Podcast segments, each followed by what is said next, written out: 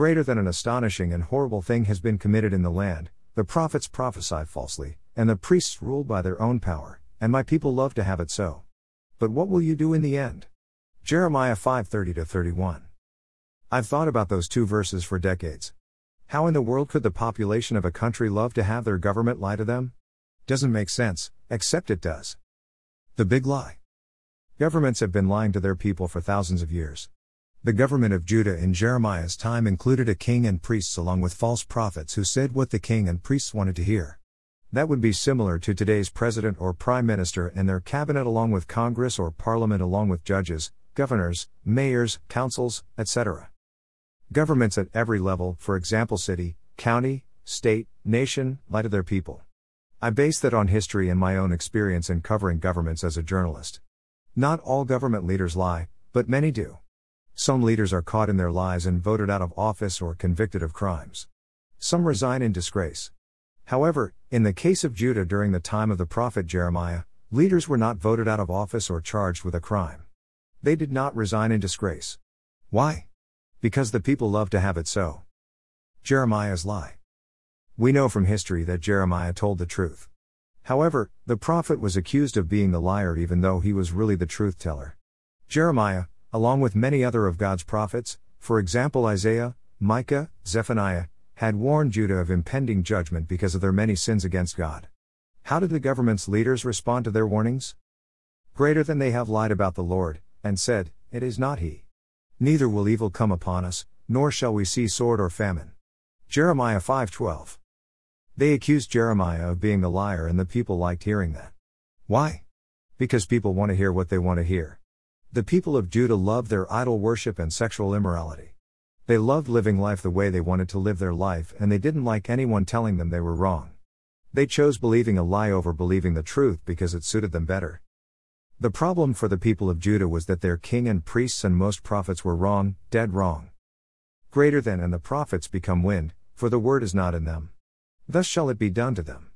Jeremiah 5:13. Jeremiah lived to see the judgment of God fall on the leaders and citizens of Judah. It was a terrible thing to see. You can read about the awful details in a recent post about warning and lament, the collapse of civilizations. Thousands of people were taken into Babylonian captivity, thousands more died or escaped to Egypt. Judah's cities and towns were destroyed, including Jerusalem, and King Solomon's temple was in ruins. God used King Nebuchadnezzar and his evil empire to deliver judgment to the wicked and disobedient people of Judah, Israel's southern kingdom, even as he had used the evil empire of Assyria to destroy Israel's northern kingdom more than a century earlier. So, who was the liar? Jeremiah or the false prophets of Judah? The people of Judah viewed Jeremiah as a conspiracy theorist. What he said couldn't possibly be true. Why? Because their government leaders said Jeremiah was a liar. Neither will evil come upon us, nor shall we see sword or famine. However, as we see from historical documents, the people of Judah died by sword and famine, exactly as Jeremiah and other prophets of God had said. In today's world? Today's world population is no different than the people who lived during ancient times.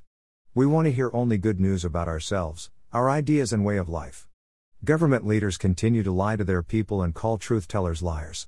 That's what we see in what the Bible calls the last days, end times, and end of the age. Greater than, but as the days of Noah were, so also will the coming of the Son of Man be. For as in the days before the flood, they were eating and drinking, marrying and giving in marriage, until the day that Noah entered the ark, and did not know until the flood came and took them all away, so also will the coming of the Son of Man be. Matthew 24 37 39. Greater than. Greater than, but know this, that in the last days perilous times will come, so do these also resist the truth, men of corrupt minds, disapproved concerning the faith, but they will progress no further for their folly will be manifest to all, as theirs also was. 2 Timothy 3 1, 8 9. Greater than. Greater than scoffers will come in the last days, walking according to their own lusts, and saying, Where is the promise of his coming? For since the fathers fell asleep, all things continue as they were from the beginning of creation. For this they wilfully forget, that by the word of God the heavens were of old, and the earth standing out of water and in the water, by which the world that then existed perished, being flooded with water. But the heavens and the earth, which are now preserved by the same word, are reserved for fire until the day of judgment and perdition of ungodly men. 2 Peter 3 3 7. While government leaders lie and the people love to have it that way, prophets of God cry out His truth for all to hear. Though people like to hear their governments tell them they have everything under control and things are going to be fine, they deal falsely with the people they claim peace when there is no peace. Greater than therefore I am full of the fury of the Lord. I am weary of holding it in. I will pour it out on the children outside, and on the assembly of young men together, for even the husband shall be taken with the wife, the aged with him who is full of days. And their houses shall be turned over to others, fields and wives together, for I will stretch out my hand against the inhabitants of the land, says the Lord. Because from the least of them even to the greatest of them, everyone is given to covetousness, and from the prophet even to the priest, everyone deals falsely. They have also healed the hurt of my people slightly, saying, Peace, peace. When there is no peace. Were they ashamed when they had committed abomination? No.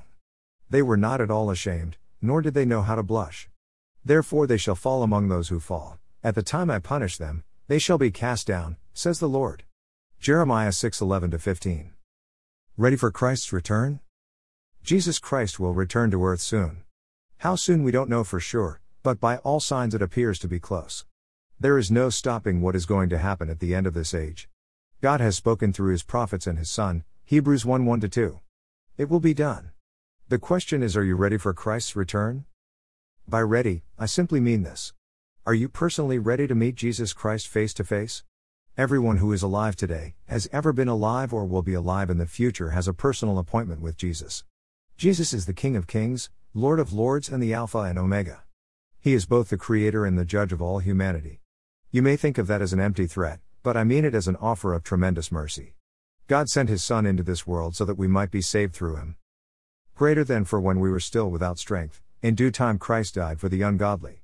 For scarcely for a righteous man will one die, yet perhaps for a good man someone would even dare to die. But God demonstrates his own love toward us, in that while we were still sinners, Christ died for us. Much more then, having now been justified by his blood, we shall be saved from wrath through him.